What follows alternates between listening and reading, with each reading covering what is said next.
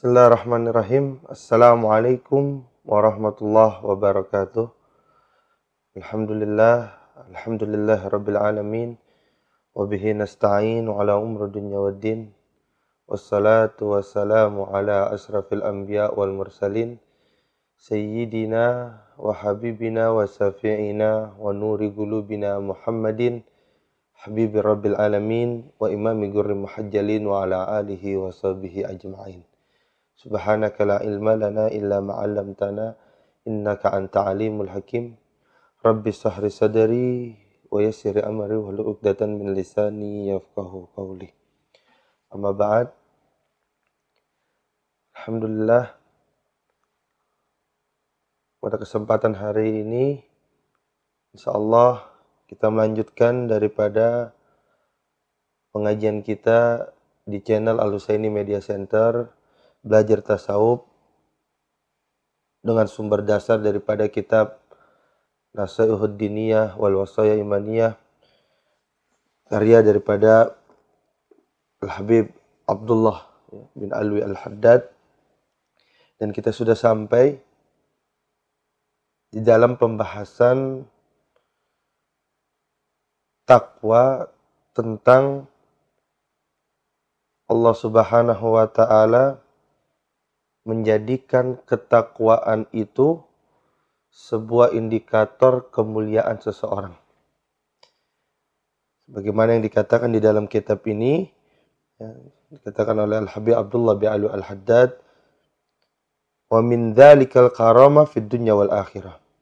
Dan daripada hal tersebut, maksudnya ketakwaan merupakan karamah, kemuliaan fid dunya wal akhirah. Atas dasar apa beliau mengatakan bahwasannya ketakwaan itu merupakan indikator seseorang itu menjadi mulia atau di baik kemuliaan yang dia akan dapatkan di dunia ataupun kemuliaan yang dia akan dapatkan di akhirat.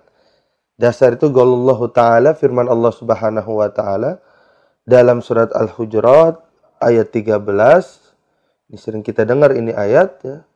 Apalagi sering disampaikan daripada para khatib ketika mewasiatkan daripada tentang ketakwaan di setiap khutbah-khutbah Jumat.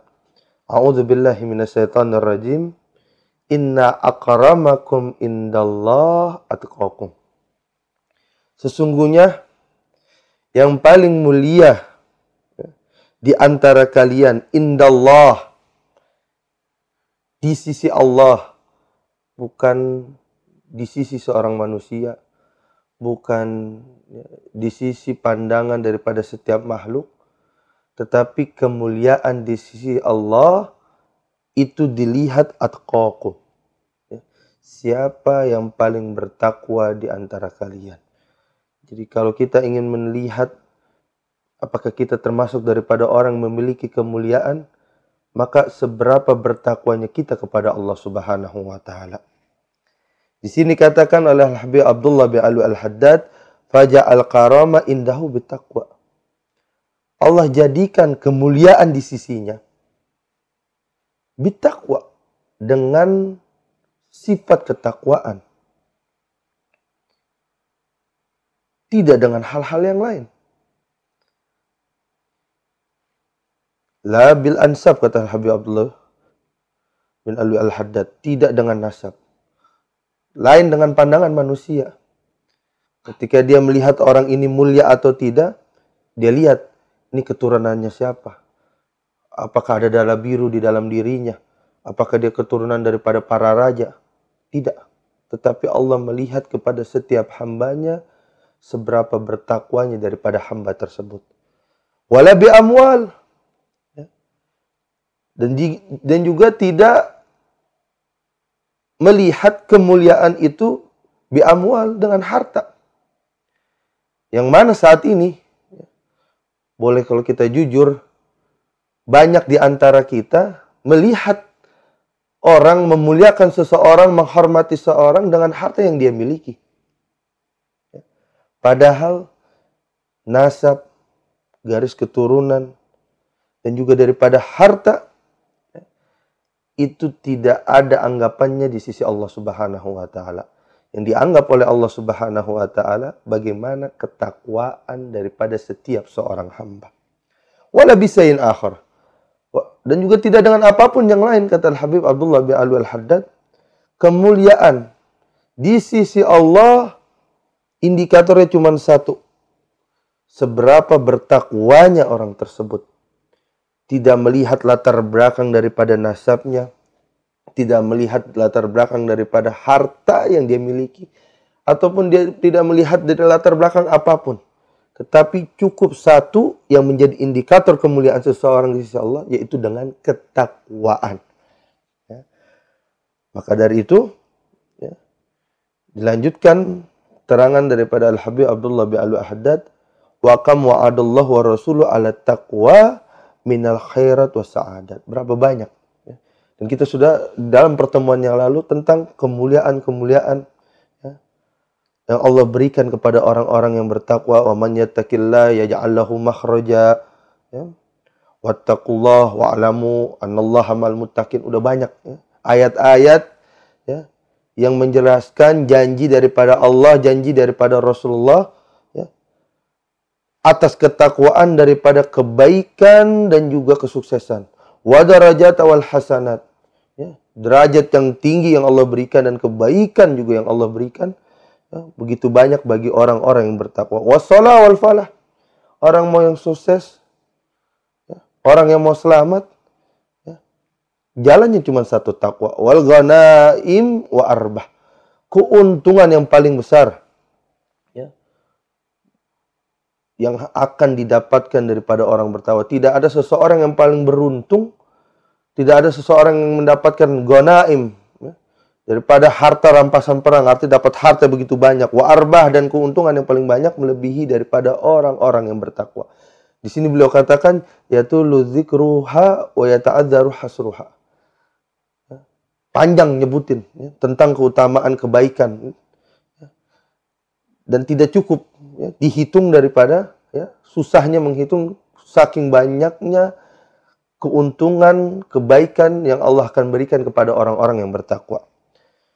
Sampai di sini dikutip sebuah syair yang begitu indah, wa ma ahsana ma qila fil ma'na. Ya, syair begitu indah dikatakan man yattaqillah fa dzakal ladzi siqa ilaihi majjarur rabih. Orang yang bertakwa kepada Allah, maka itu orang yang digiring kepadanya ke dalam sebuah perdagangan yang menguntungkan. Jadi kalau orang bertakwa, nggak kenal namanya rugi, pasti untung. Jadi kalau kita mau menjadi orang benar-benar beruntung, ya, jadikan daripada diri kita menjadi orang-orang yang bertakwa. Karena di sini katakan syair, man yattaqillah, orang yang bertakwa, fadzakal ladzi sika ilaih. Bukan dibawa, digiring oleh Allah. Diantar ini orang untuk apa? Majjarur rabih. Untuk mendapatkan daripada perdagangan yang paling menguntungkan. Dan juga ya, di halaman selanjutnya ya, di sini dikatakan ya, dalam sebuah syair juga ya, dikatakan man arafallah falam tugni. Ya, barang siapa yang mengenal Allah, ya, falam tugni, tetapi dia tidak cukup, ya, merasa cukup bagi dirinya Allah Subhanahu wa taala, ya, falam tugnihi ma'rifatullahi fadzakal saqi. Dia tidak merasa cukup ya, mengenal Allah Subhanahu wa taala, fadzakal saqi. Ya, maka sesungguhnya ya, itu adalah orang ya, yang celaka.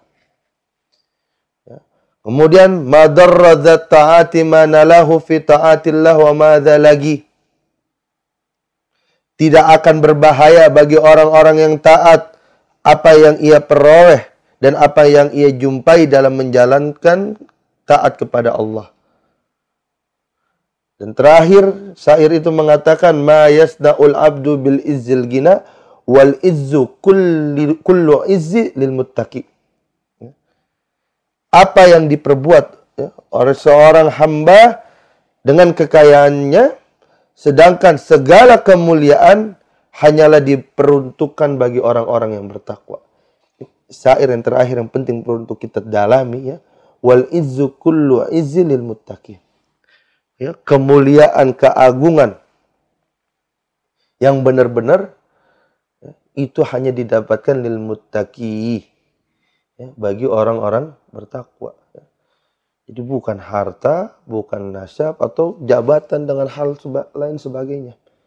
Tapi kemuliaan sebenar-benar seseorang ya, ketika ya, orang tersebut bertakwa kepada Allah Subhanahu wa taala.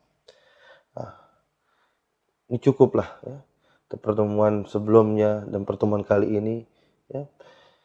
Memang tidak ada kata rugi bagi orang-orang yang bertakwa, cukup sebagai dasar untuk kita selama kita uh, hidup di dunia ini, berusaha semaksimal mungkin untuk bertakwa kepada Allah Subhanahu wa taala. Lalu pertanyaannya, apa sih makna daripada takwa? Apa makna daripada takwa itu sendiri?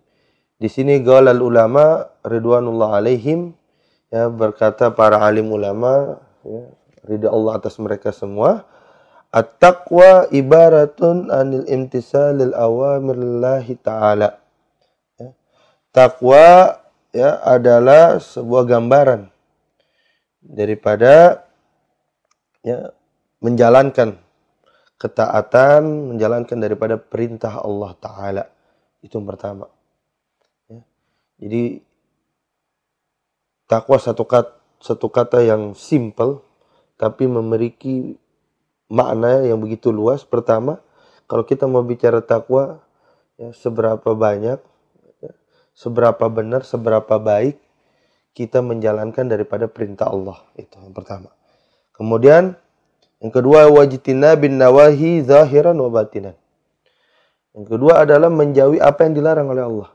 Baik secara zahir, ya, kita tidak minum khamar, kita tidak meninggalkan sholat, ya, secara tampak kelihatan daripada sebuah dosa, atau batin,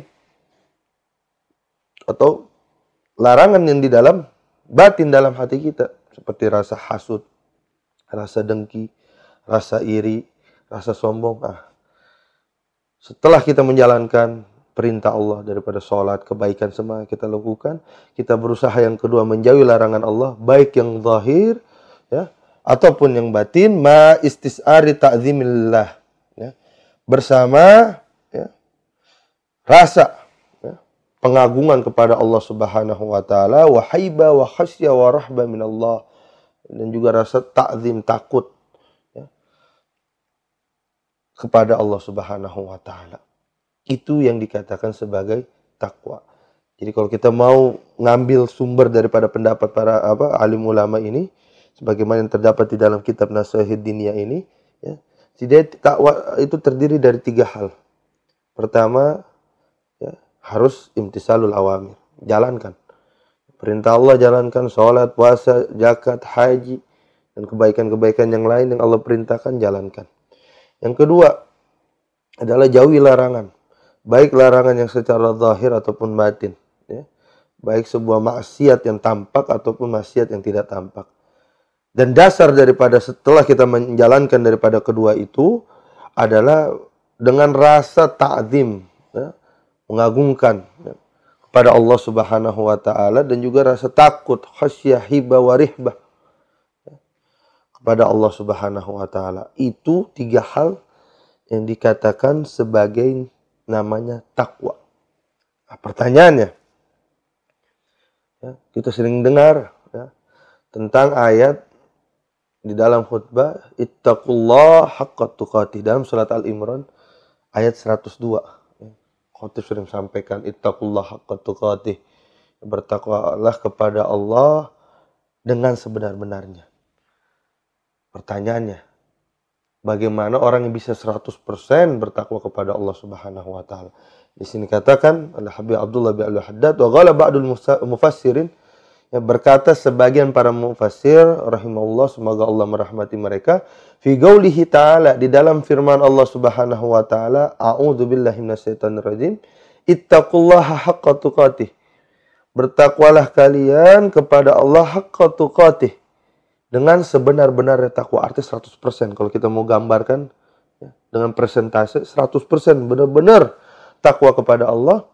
Gimana itu caranya orang yang bertakwa benar-benar kepada Allah? Katakan huwa an yuta'a fala yu'sa.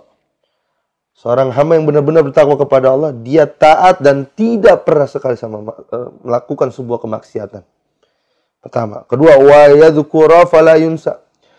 Pikirannya, dirinya selalu ingat kepada Allah dan dia tidak pernah lupa sama Allah. Selalu pikiran ke Allah, tidak pernah lupa sama Allah. Wa yadzkura fala yakfur. Dan selalu bersyukur kepada Allah dan tidak pernah ya mengkufuri daripada nikmat Allah. Intaha. Ini makna ya sebenar-benarnya orang bertakwa. Kira-kira akan kita dapati seseorang yang bisa melakukan ketakwaan dengan seratus persen. Saya kira tidak ada yang mungkin. Tidak mungkin ada seseorang yang ketika dia sudah masuk umur akil balik, dia taat kepada Allah sampai akhir hidupnya, dia tidak pernah bermaksiat. Tidak mungkin. Kecuali para anbiya, para rasul, mungkin ada kemungkinan. Tapi kalau orang biasa seperti kita, tidak mungkin. Wa yadzkura fala yunsa. Ingat terus sama Allah, nggak pernah lupa sama Allah. Ada orang bisa seperti itu. Ya. Bahkan berapa banyak dari kita, di dalam sholat kita, dalam ibadah kita, yang kita ingat bukan Allah. Ya. Tetapi yang kita ingat ya, daripada harta duniawi kita. Dan tidak berapa banyak juga dari kita yang melakukan sebuah ibadah, sebuah sholat, ya, ingin dilihat daripada manusia. Wa yashkuru fala yakfur. Syukur terus. Kenikmatan rezeki yang Allah beri, dia bisa ya apa namanya mensyukuri daripada nikmatnya. Sedangkan kita sering berpikir bahwasannya kita dapat rezeki, kita dapat harta ya, itu karena usaha kita ya. Padahal kalau Allah tidak menentukan ya, rezeki itu menjadi rezeki kita ya, tidak akan sampai kepada kita. Artinya susah. Susah kita untuk melakukan menjadi orang-orang yang seratus persen haqqa tuqatih, sebenar-benarnya takwa. Lalu bagaimana pertanyaannya? Ya.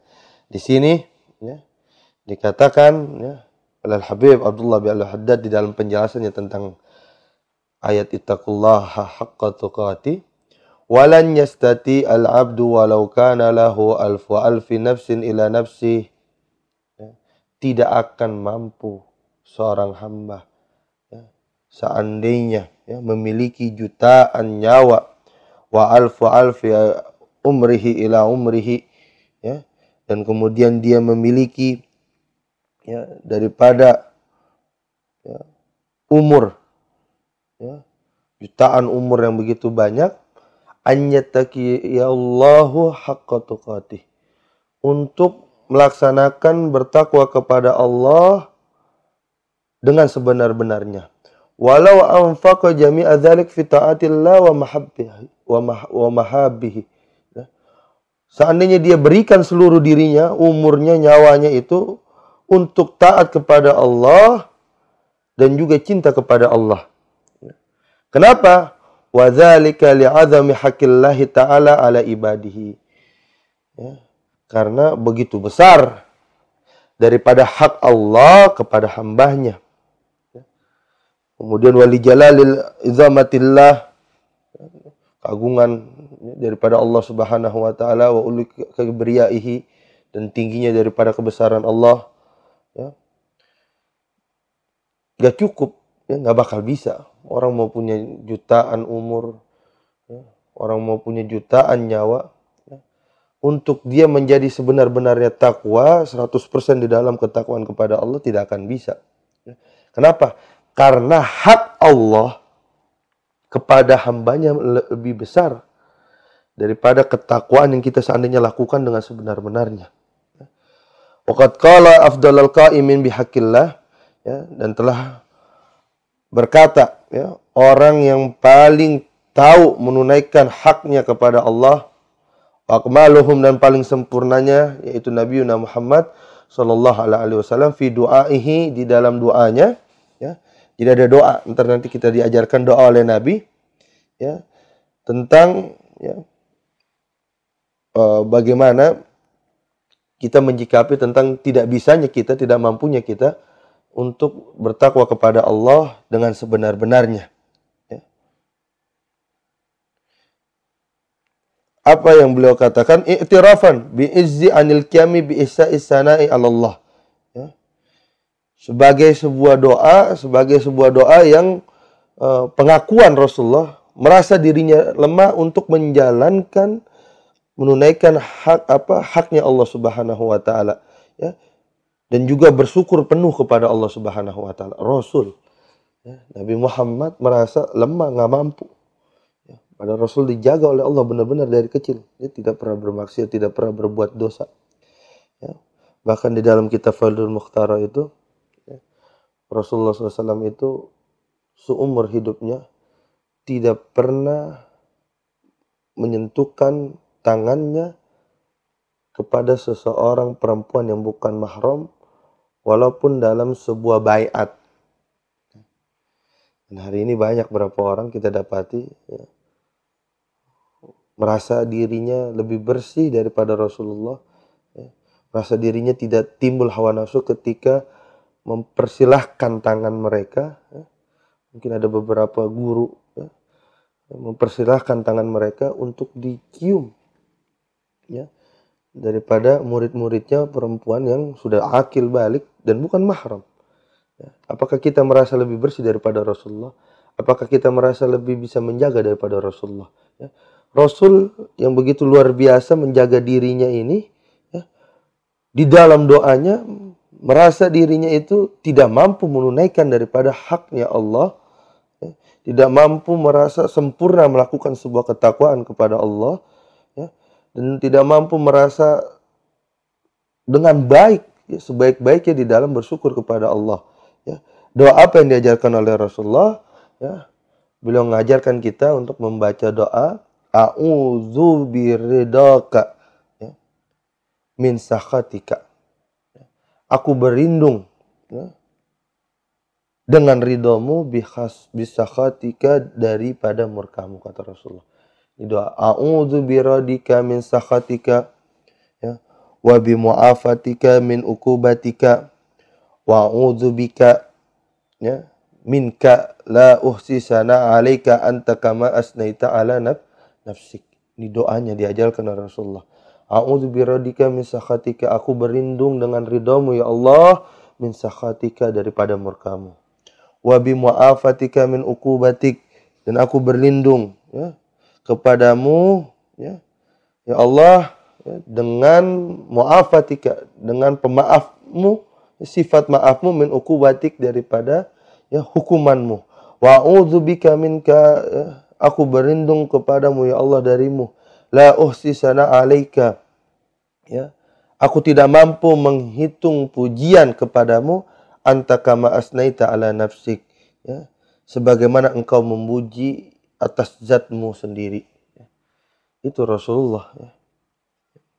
Artinya kita setelah melakukan sebuah ketaatan, ya, berusaha semaksimal mungkin untuk bertakwa kepada Allah Subhanahu wa taala, ya, jangan merasa kita wah udah bener nih, udah jadi orang yang sempurna, haqqut tuqatis, orang benar-benar tahu, tidak mungkin, ya.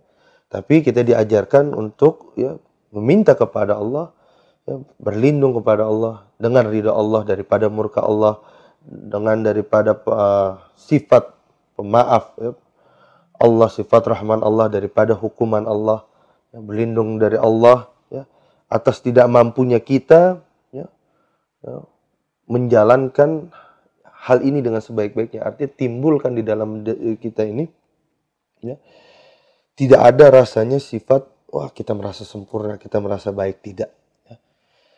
Dan kita bisa menyontoh, ya, sebagai penutup, ya, di dalam pertemuan kita kali ini, ya, sebagaimana apa yang dilakukan daripada para malaikat. Waqad balagna anna lillahi malaikatun, ya, lam yazalu mundu halakumullahu fir ruku'i wa sujudin wa tasbih wa taqdis la yaftaruna anhu wa la yastagiluna bi ghairihi. Kita sudah sampai berita bahwasanya Allah itu memiliki para malaikat yang mana sejak Allah ciptakan malaikat ini kerjaannya ruku, udah ruku sampai nanti hari kiamat, sujud sujud, baca tasbih baca tasbih, kemudian mensucikan Allah, mensucikan Allah. La yaftaruna anhu, mereka tidak pernah meninggalkan itu. Wala yastagiluna bi ghairi, dan mereka tidak pernah melakukan kesibukan lain selain itu. Jadi sejak diciptakan oleh Allah sampai hari kiamat, itu malaikat kerjaannya ruku, itu malaikat kerjaannya sujud, itu malaikat kerjaannya bertasbih mensucikan Allah Subhanahu wa taala. Artinya sejak diciptakan sampai hari kiamat, ya, malaikat itu tidak pernah melakukan ya, selain apa yang telah diperintahkan oleh Allah. Tapi ketika datang hari kiamat, apa yang diucapkan daripada para malaikat? فَإِذَا كَانَ يَوْمَ الْقِيَامَةِ يَقُولُونَ, apabila sudah datang itu, ada daripada hari kiamat, mereka mengatakan Subhanaka walakal hamd ma'arafnaka haqqa ma'rifatik wala abdaka haqqa ibadatik. Ya. Para malaikat itu mengatakan ya, apa namanya, Maha suci Engkau, ya, hanya untukmu segala pujian, maafkan kami, kata malaikat ya, haqqa ma'rifatik, ya, karena belum mengenalmu dengan sebaik-baiknya, wala abnaka haqqa ibadatik, dan tidak dan belum menyembahmu ya, dengan, dan belum beribadah kepadamu dengan sebenar-benarnya. Malaikat dari awal dicipta sampai hari kiamat sujud-sujud ya, ruku-ruku, tasbih-tasbih, merasa dirinya ya, belum mengenal Allah dengan sebaik-baiknya, ya, belum merasa ibadah, ya, beribadah kepada Allah dengan sebaik-baiknya ibadah.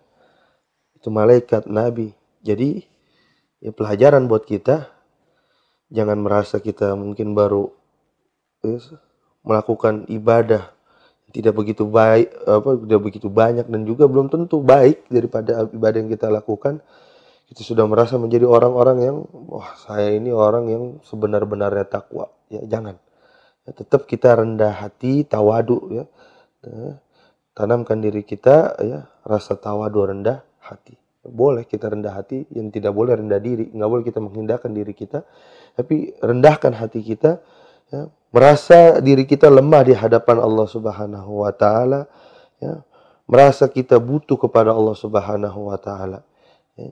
Jadi kalau nabi bisa seperti itu, kalau para malaikat mencontohkan seperti itu, maka kita sebagai manusia yang banyak salahnya, banyak lupanya, banyak yang tidak sempurnanya ya, doa-doa ini yang harus sering kita baca ya. Saya ingin tutup ya pertemuan pada kali ini ya, dengan saya ulangi lagi tadi doa yang diajarkan oleh Rasulullah untuk kita ya, apa namanya, menjaga ya, daripada diri kita ya, karena kita tidak mampu melakukan ketakwaan dengan sebenar-benarnya ya. Rasulullah sebaik-baiknya orang yang menjalankan haknya kepada Allah berdoa seperti ini, maka kita sebagai manusia biasa ya, harus lebih sering, lebih pantas untuk berdoa seperti ini ya. A'udzu biradika min sakhatika wa bi mu'afatika min uqubatika wa a'udzu bika minka la uhsi sanaa 'alaika anta kama asnaita 'ala nafsik. Saya ulangi sekali lagi ya. A'udzu biradika minka, a'udzu biradika min sakhatika wa bi mu'afatika min uqubatik wa a'udzu bika minka la uhsi sanaa 'alaika anta kama asnaita 'ala nafsik.